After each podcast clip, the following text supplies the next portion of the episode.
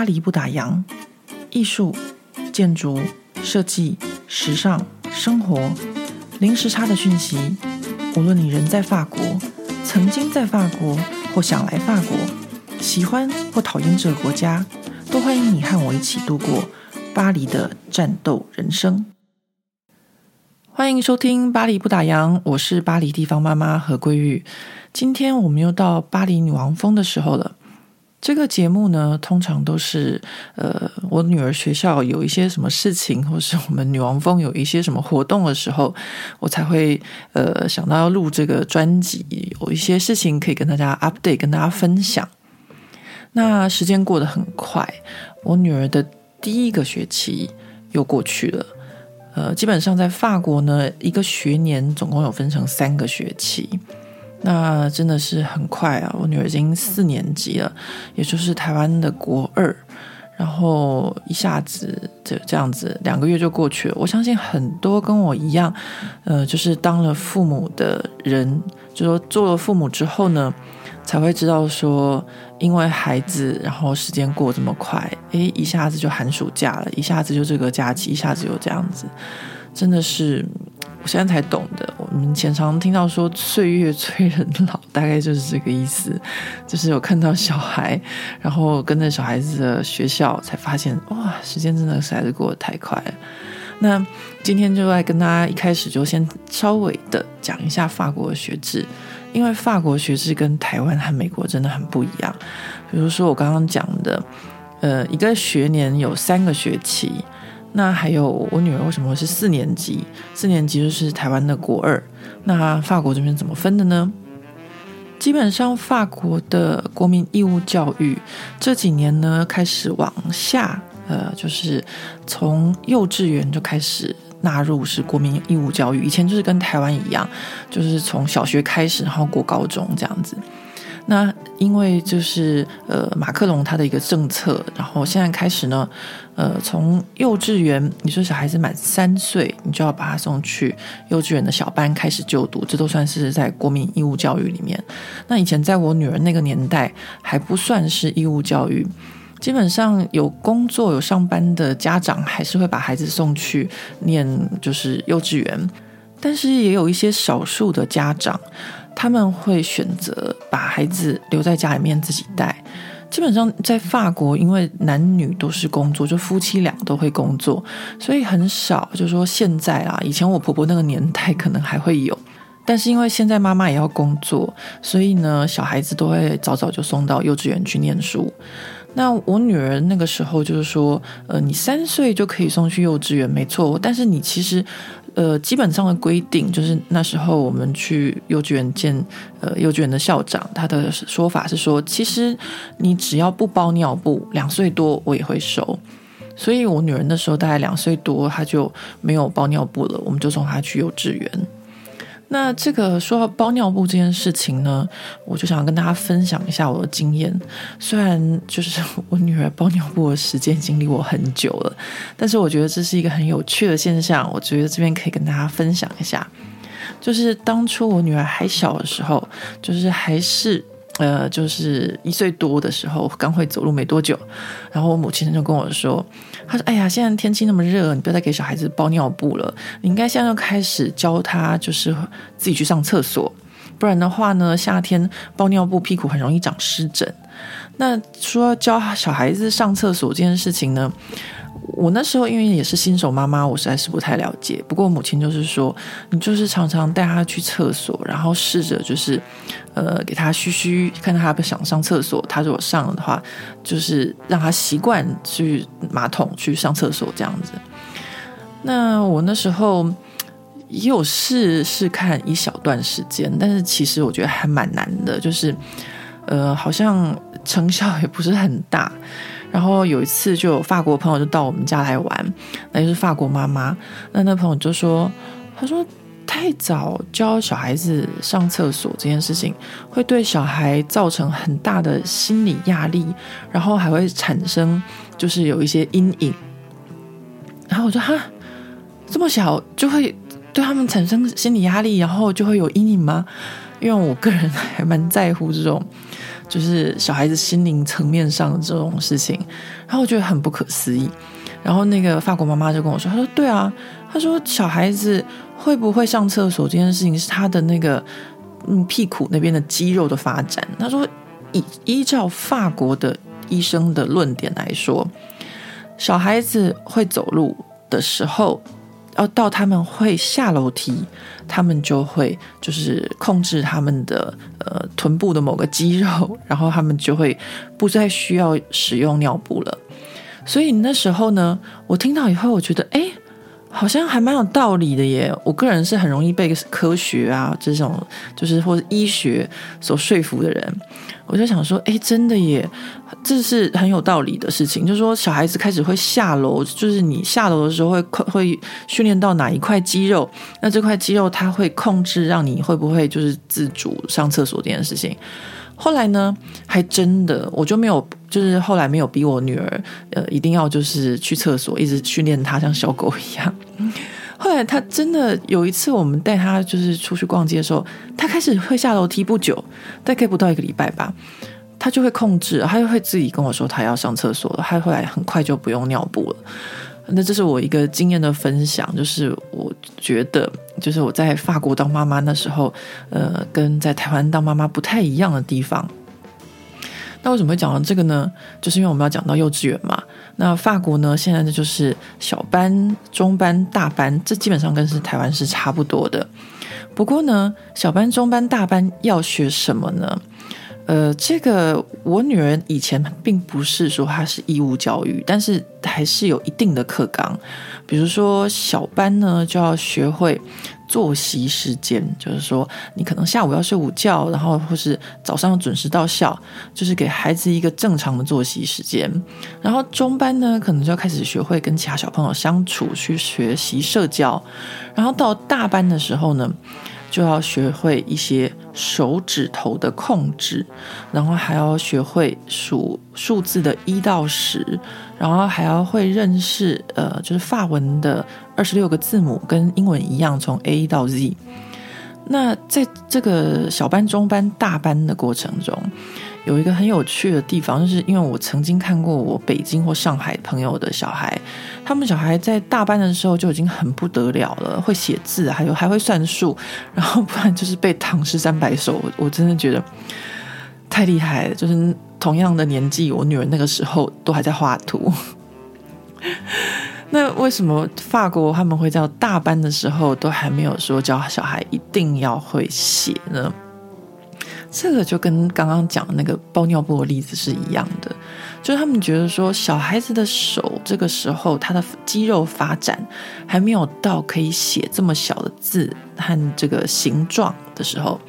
所以那时候我女儿在念大班的时候呢，她大班的基础教育就是练习手部肌肉的绘图画图。那时候老师教他们画很多，画圆形、画三角形、画 S 型、画各种不同的形状，让他们就是简单的说叫做练习运笔吧，就像写毛笔字一样，要会运笔。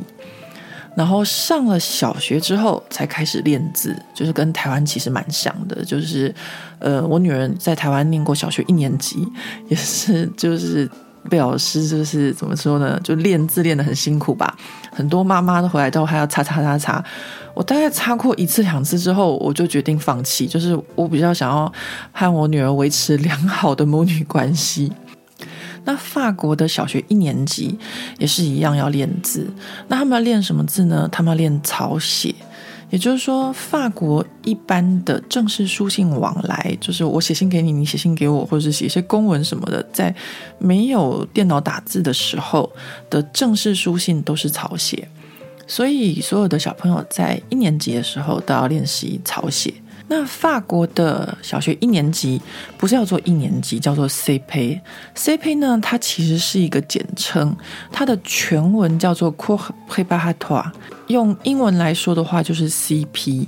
它简单的说就是它是一个预备课程。你听听看，像我们刚刚讲的练习写字这件事情，不就是一个预备课程吗？所以预备课程这一年结束之后呢，相当于到台湾的小学二年级了。这个时候就叫做 CE，英文就是 CE。那法文呢就是 Cours Elementaire。那这个 CE 这个阶段呢，它总共有两年的时间，呃，所以你相较于台湾的学制的话，就是小学二年级跟三年级。那小学二年级跟三年级之后，到四年级跟五年级的时候呢，呃，我们怎么称呢？我们叫做 CM。CM 呢就是 Cours moyen。那这个课程呢也是一样，就是两年制，它就变成 C M on C M 的就是 CM 一跟 CM 二，就相较于台湾的四年级跟五年级。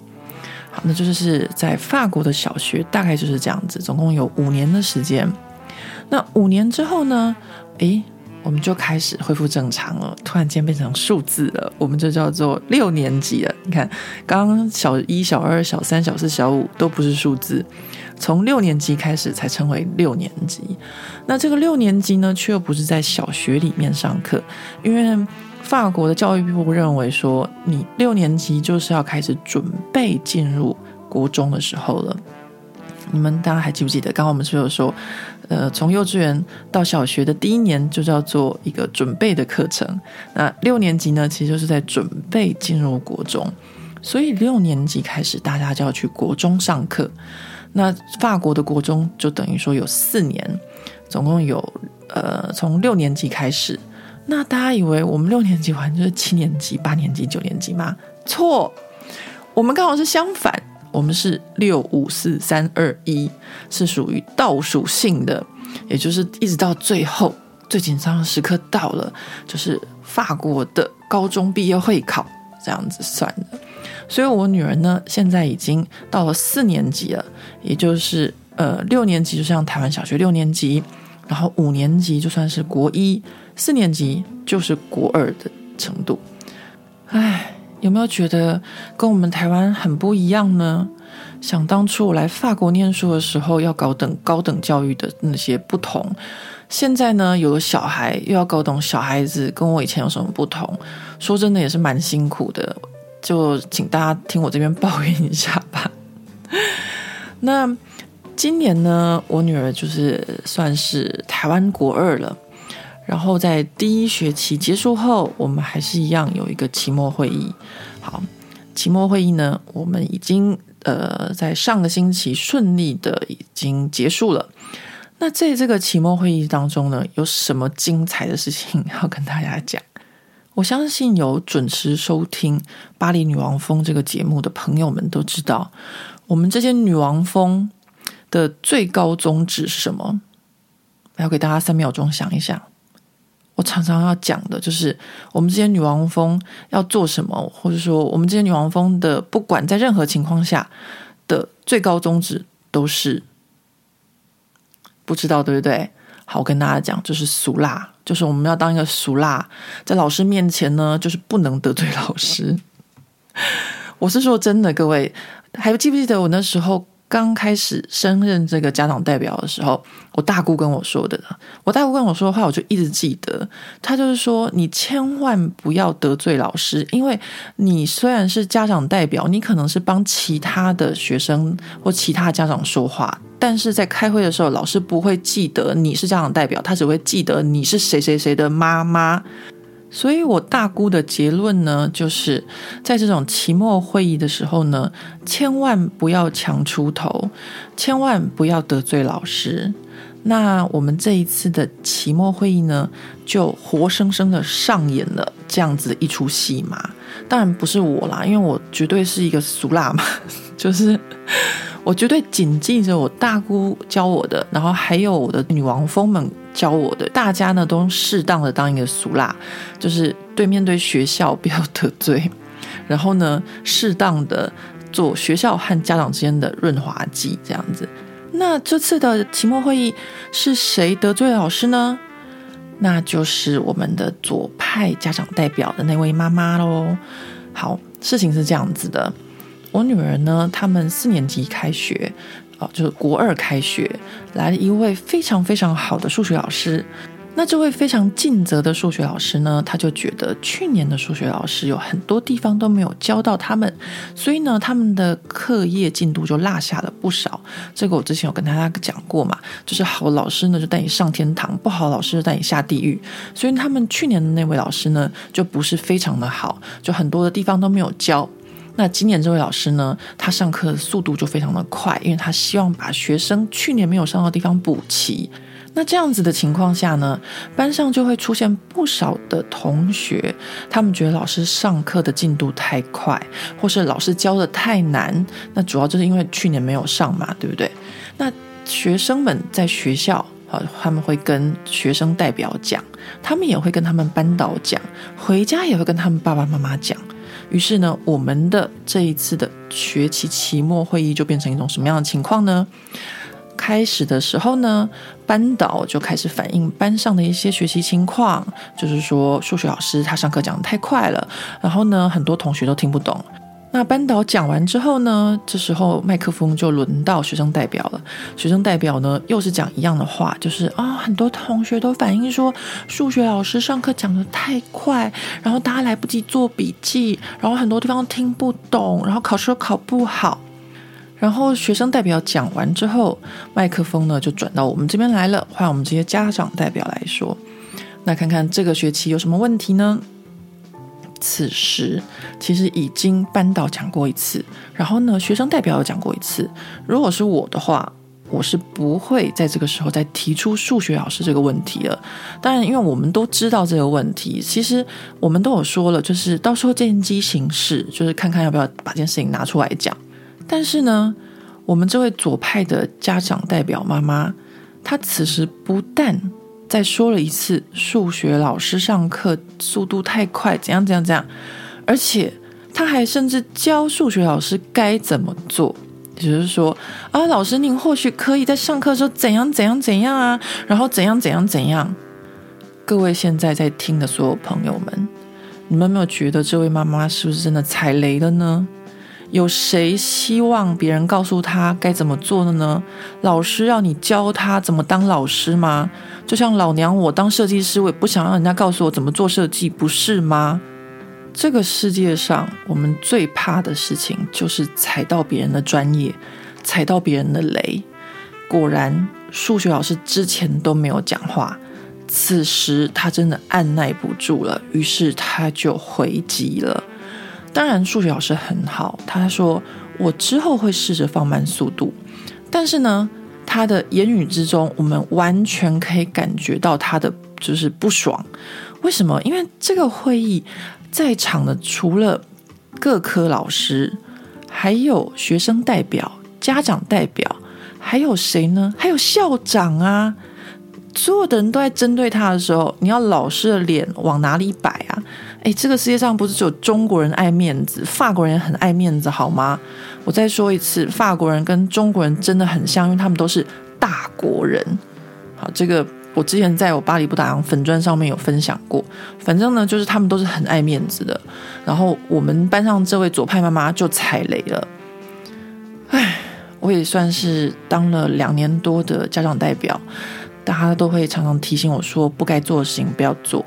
没想到就在我眼前活生生的上演了一个错误的示范。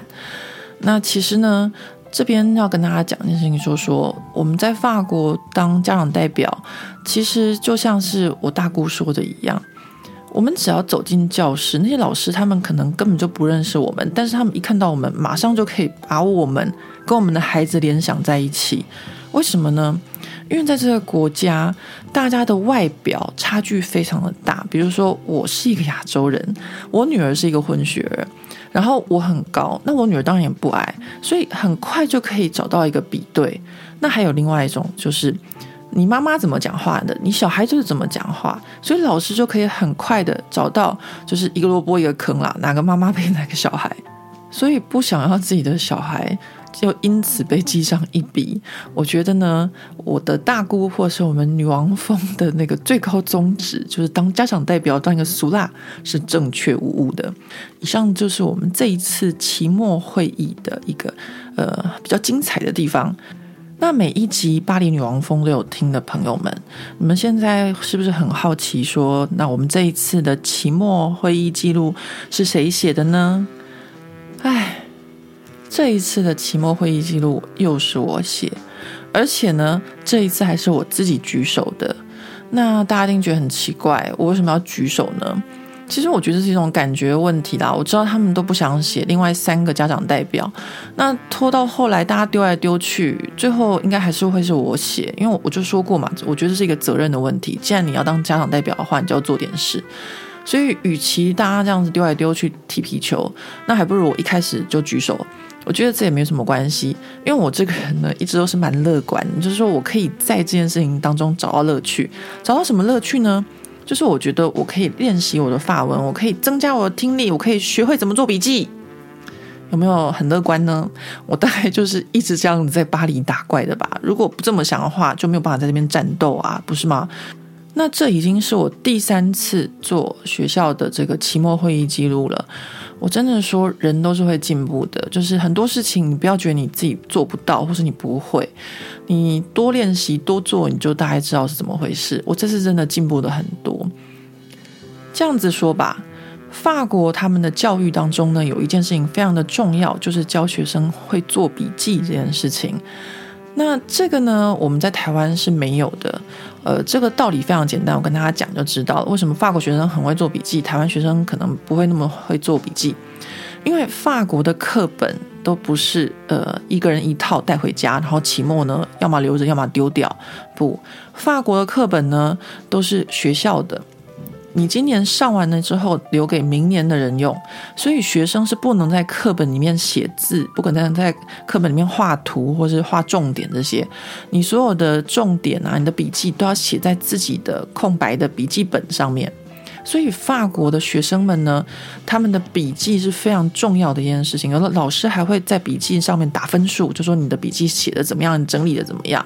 所以对他们来说，这个学习写笔记就是学习整理、学习画重点，是一件非常重要的事情。也就是在建构你自己的思考模式这件事。那我们台湾呢，就比较幸福一点，就是说我们每年都有新的课本，然后呢，我们去补习班还会发讲义。所以学生自己要抄的东西没有那么多，那这个我在台湾教育没有学到的这个做笔记的部分呢，我现在来法国当了女儿学校的家长代表，几年之后我已经学到这个技能了。这一次我的期末的会议记录可以说是非常轻松，非常快就做完了。我第一次做这个学期的期末记录的时候，大概花了我快要一天的时间吧。不是说一整天就是一直盯着电脑这样子一做啦，我还没有就是烂到这种程度，但是也是花了不少时间，说一整天，然后断断续续的有点时间就来写这样。然后第二次要写这个会议记录的时候，我们家不管是我另外一半或是我女儿看到就很想翻白眼，然后他们两个都不理我。然后在这一次的时候呢，因为我也不想要被人嫌，就对了，不想要被家里面两个嫌弃，所以呢，我就决定就是自己把这件事情弄好，就是不求人。因为我之前遇到一些不太清楚的事情，我就会问我另外一半啊，或是问我女儿什么的。我这一次真的是异常的快速，一个人轻松搞定，就。像是怎么说呢？呃，就像是练听写，然后同时抓重点，然后呢还要兼就是英打，不对，是法文打字，然后啪啪啪啪就弄好了。所以我觉得还蛮有成就感的。有的时候，嗯，有时候台湾我们以前小时候爸爸妈妈都会说：“哎呀，吃亏就占便宜嘛，对不对？”老实说，我觉得好像真的就是这样子啊，就是我一直在吃亏，一直在做这个期末报告。其实对我自己来说，就是在练法文，就是占便宜。就是反正我觉得很多事情，我们就乐观一点的想，不要老是觉得自己是受害者啊，或者是自己就是一直在吃亏啊，自己怎么样怎样。不不不，我从这里面还是有找到乐趣，而且还是有找到自己有进步，然后还是有动力的。我这边跟大家分享，就是很多时候很多事情，我们真的，一转念，一切都会变得比较好，然后也。生活也会变得比较快乐。我常常跟中澳大哥一起出去的时候，他都会说：“哎，你真的很乐观呢。”我说：“对啊，那你要常常多跟我相处，你就变成一个很乐观然后很开心的人。”那我们女王峰除了这个期末会议，最近又发生什么事情呢？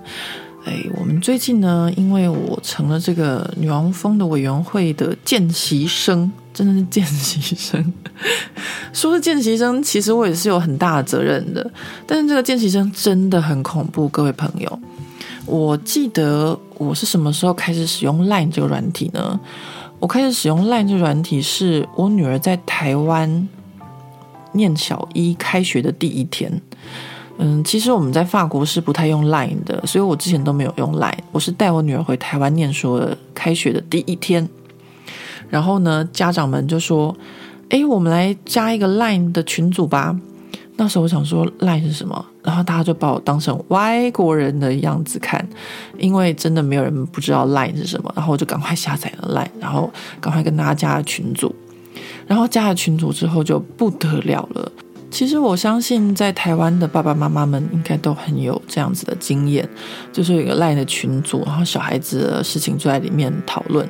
但是因为那时候我刚从法国回台湾，然后在法国的学校其实是没有像这样子的一个 LINE 的群组，除非你是家长代表，像我这样子才会有一个家长代表的群组。那那时候刚回去的时候，我就下载了 LINE。我记得，呃，因为是九月份开学，然后没多久就有台风要来，结果台风要来的前一天晚上，大概不到几个小时吧，我的 LINE 的群组里面，我也只有一个群组哦，各位，那时候这个群组里面就出现了一千多条的讯息，就是三十几个家长在那边说一句啊。到底明天要不要上课？台风来了没？台北市宣布了没？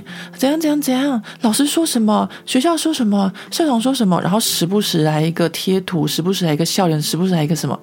然后就一千多条。我那时候真的是被吓到，就是嗯，没有这样子的经验吧。然后呢，我现在呃回到法国，加入了这个家长代表。那我以前是在一般的，就是说，比如说我女儿在六年级，就在六年级的这个群组里，大家有事的时候才会讲一下话。那五年级的时候在五年级的群组里，四年级呢，现在在四年级的群组里都是其他班的家长代表。但是呢，自从我成了这个女王蜂委员会的见习生之后，我加入了他们群组，就不得了了。我仿佛觉得我回到台湾了，我女儿在。台北市的光复国小念书，为什么呢？大家想一想好了，这个女王蜂的这个委员会，也就是从各年级里面选出最积极的家长，也就是所有女王风中的女王风，就是一群更积极的女人。我只能这么讲，真的是这样子。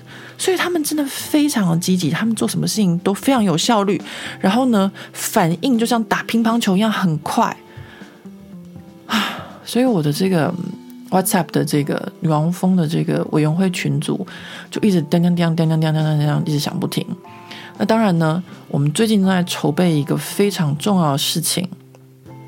这事情是什么呢？就是要让呃高中的学生他们知道未来的职业可以有什么样的选择。所以呢，这是我们这个右派家长会每年的一年一度重头大戏，就是要推出一个所谓的。职业座谈会，那这个职业座谈会呢，它就是某个周六的一整天，从早上八点半到下午十八点半，我们会邀请各行各业的人士来向我们学校的学生们解释他们的产业，然后还有他们的这个产业的前景。那这个职业座谈会它非常的有趣，其实我在前年的时候去帮忙过。我本来以为我这个外籍妈妈当初去帮忙，他们只会派给我一个，比如说，呃，递个茶水啊，然后在门口让人家签到啊，或者什么之类的工作。哎，哪知道他们真的很信任我，哎，他们就派我去主持一个工程师的座谈会。啊，我那时候。真的是有点惊讶，但是呢，其实我觉得这样真的蛮好。就是说，你跟这一群女人在共事的时候，大家彼此之间是有个信任感的。他们也不会觉得说我是一个外籍妈妈，然后发文讲起来还会有些口音或什么的。但他们就很信任的把我丢去一个就是工程师的一间教室。那那时候呢，我就要主持这个工程师这个职业的这个座谈会。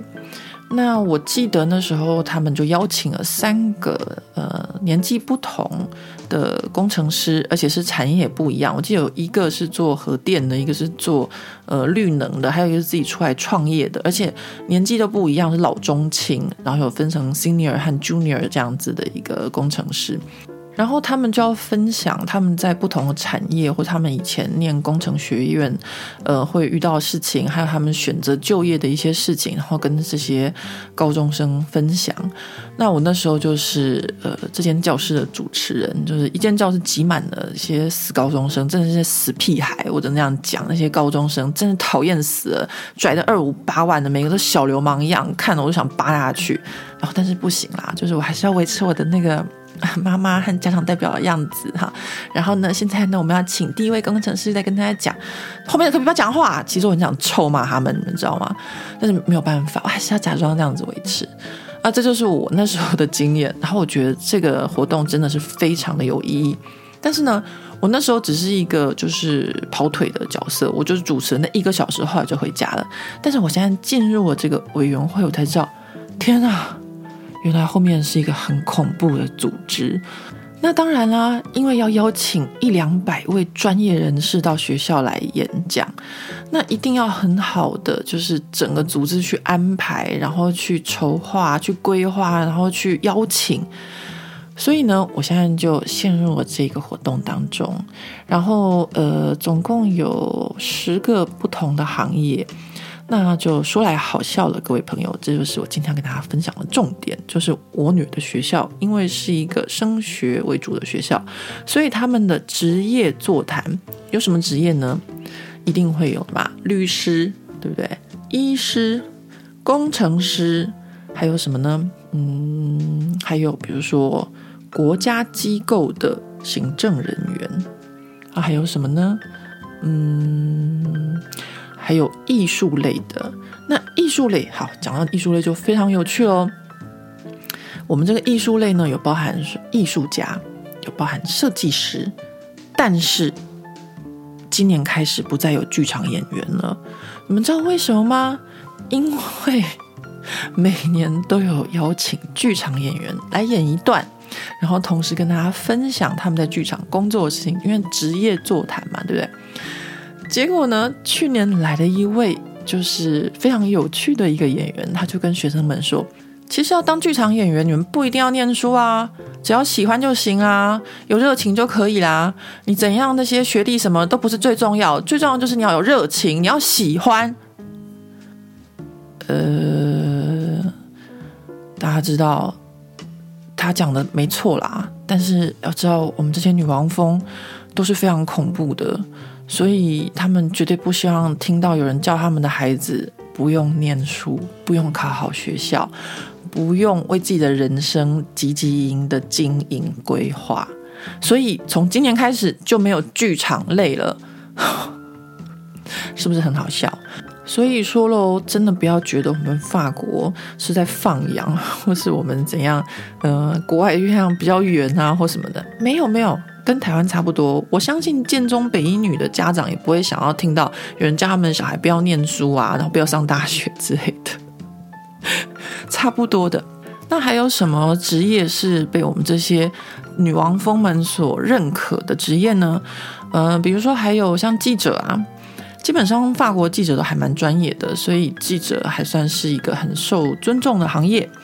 然后，此外还有商学院、商业类型的，然后还有现在非常流行的叫做呃，怎么说呢？永续环保行业，然后还有数位产业，然后还有呃多媒体或是公关的产业。哦，说到这个公关的产业呢，我们可是每年都会邀请到在香奈儿工作的不知道谁谁谁来参与这个活动，因为就是女王风嘛，大家就是在比那个谁的人脉广，谁的人脉深，所以每一年呢都会邀请到这种台面上还不错的一些人来分享他们的职业。那除了这些台面上不错的人，他们同时也会找，比如说在建筑学院的学生，在医学院的学生，或是比较年轻的刚毕业的学生，就说你要老中青三代来给这些高中生一个不同的面向。我真的觉得说，这是很值得我们台湾的家长可以去思考的一个活动，就是呃，或许台湾家长也可以组织做一下像这样子的活动，让孩子们知道未来可以做什么样的工作，而不是大学一定要就是按照自己的那个成绩或是父母的期望去填啊这个志愿。其实我这么说，是因为我自己学习的过程中，曾经有过这样子的一个经验啊。那就是我在上大学的时候，其实我以前是念呃实践的空间设计系，也就是现在的建筑设计系。那这并不是我一开始进入实践所念的系所，我一开始念的是跟这些完全没有相关的商学院的保险系。那为什么我会去念保险系呢？我跟保险会有什么关系呢？我根本不认识保险啊。那想也知道，就是我大学联考考完在填志愿表的时候。我父亲就坐在我后面，然后就跟我嘟嘟嘟嘟嘟嘟嘟嘟说一些。那大家都知道嘛，小孩子都会希望让父母亲开心。那他那时候不知道讲说，呃，他好像一个朋友，然后怎么样怎样，跟小保险相关的产业，然后他觉得是一个很有前景的产业，什么什么的。那我这个华冈艺校毕业的学生，我当然不可能考上正大保险系，于是我就填了时间保险系，然后就上了时间保险系。那在这个保险系的一年呢，呃，其实上学期的时候，大家都知道我这人的个性呢，就像我写那个期末报告一样，我就是一个非常乐观的人。然后呢，做什么事情就想把它做到最好。所以我在第一年就是上学期的时候，我的会计、经济、微积分，甚至什么保险学或者是什么风险管理这些，全部欧趴就算了，而且我成绩算是非常的好。那还是那种就是系上很有可能可以得奖学金的好学生哦，而且还代表系上参加什么学校的英文演讲比赛。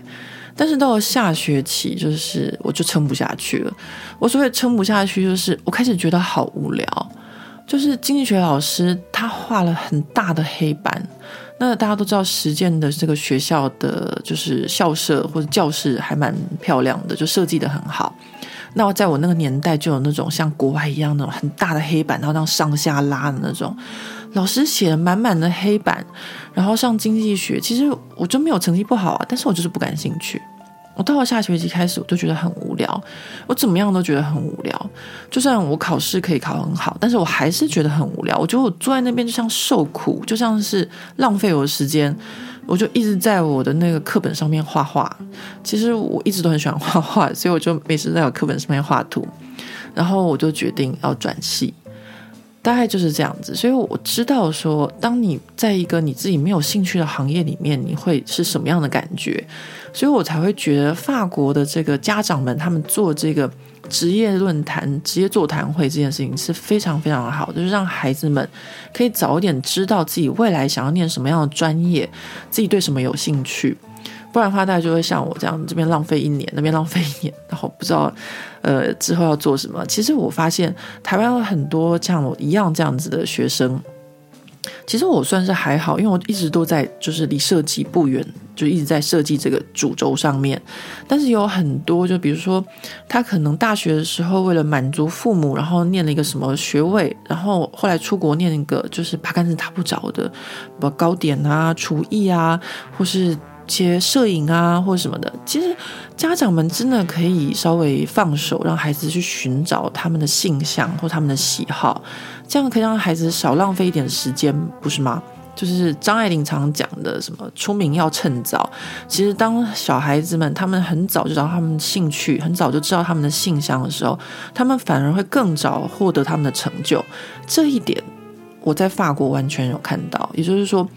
法国的教育制度会让你的性向和你的兴趣很早就显现出来，或者你的专长的天分。所以在法国有不少的年轻人，他们可能二十二岁、二十三岁，呃，刚从高等学院毕业，诶，他就有可能成为一间公司的就是呃管理层，或是呢，他就很有可能马上变成一个爆红的设计师。为什么呢？这其实很简单啊，因为他们的性向跟他们的天分很早就被发现。那他们大概十七、十八岁的时候发现了之后，他们的高等学院就让他们这个部分就是更精进，所以等到他们大学毕业的时候，很快的一下子就可以获得成功。这有点就是像张爱玲说的，出名要趁早，就是不要浪费自己的时间，不要浪费自己的光阴嘛，对不对？我常常在台湾的一些网站或者文章中读到，呃，一些人他们在写说，三十五岁就退休，或者多少岁就财富自由这件事情，然后再教大家怎么样赚钱、理财或者什么存钱这些的。说真的，我觉得，嗯，如果你想要这么早就财富自由或是退休的话，那你就要。相对的也非常的早就成功，那你要怎么样非常早的成功呢？那就是要很早就开始培养你自己的性向，然后培养自己的天分。比如说，有的人数学特别好，人文学特别好，人什么东西特别好，或他厨艺特别好，那你就要很早就开始栽培这个天分，这个天赋，你才有可能很早就成功，很早就财富自由，不是吗？在法国，我看过蛮多这样子的例子。那为什么法国会有这样子的现象呢？那就道理很简单啦，因为他们就是很小就开始就是培养自己的性向，了解自己的志向。就像我现在跟大家讲这个呃职业座谈会，然后小孩子们就很早就开始知道自己有兴趣的是什么，或自己擅长自己的就是比较厉害的地方，比较天有天赋的地方是什么。那用这样子的方式，就算可能之后不一定会成功，但是我觉得人生至少是不浪费时间的。今天的巴黎女王风就在这边，我要跟大家说拜拜喽！谢谢大家听我一个人在那边单口相声说了差不多四十多分钟吧。我不知道会选择听巴黎女王风的各位是跟我一样都是。在异乡打拼的妈妈吗？还是在台湾的地方妈妈？呃，如果大家可以留言告诉我一下，我大概会比较清楚是谁要听像我这样子的一个外籍妈妈在巴黎奋斗的故事哦。呃，其实我觉得，这些事情呢，怎么说呢？就是在异乡当妈妈，就是一件嗯有苦有乐的事吧。但是，就像钟大哥说的，就是我是一个比较乐观的人。我觉得，嗯，很多事情你乐观、开心的过也是过每一天。那你要是一直钻牛角尖或是不愉快的话，也是过一天。那我自己本人呢，以前在我女儿出生之前，我必须要很诚实的跟大家说，我是一个很黑暗的人。呃，这点从我喜欢的文学作品里面就可以看得出来。我专门喜欢那些就是。自杀的作家，比如说像日本的就什么很多啊，川端康成啊，三岛由纪夫这些。那为什么呢？就是嗯，就是我就是一个忧郁的文青嘛，就这样子啊。然后就生一个孩子，就治好文青的病啦。这是一个朋友推荐我的书，他还送了我这本书让我读。的确，我就是生我女儿之后就治好我这个文青的病了，所以我就变得比较乐观，比较正面，然后非常的积极。因为我的孩子是一个女的，那我觉得女儿都会看妈妈，呃，就是说女儿会看妈妈做什么事情，或是妈妈怎么穿着，或是妈妈怎么样反应，就会像妈妈。那我就不像我女儿呢，她会像我，就是我那个很悲观，然后很黑暗那一面。所以，呃，自从我女儿出生之后。我大概就是整个人的个性就一百八十度反转吧。当然，还有一件事情就是你也没有办法啊，反正你孩子都生了，你就是得要面对。就是我朋友送我那本书啦，就是呃，生一个孩子治好文青的病。所以我希望大家听这个巴黎女王风的这个节目，麻烦你告诉我，你是不是也是女王风，还是呃，你也是一个妈妈，还是你只是想要听听我在巴黎怎么样当妈妈的故事？好啦，谢谢大家的收听，我们下回见。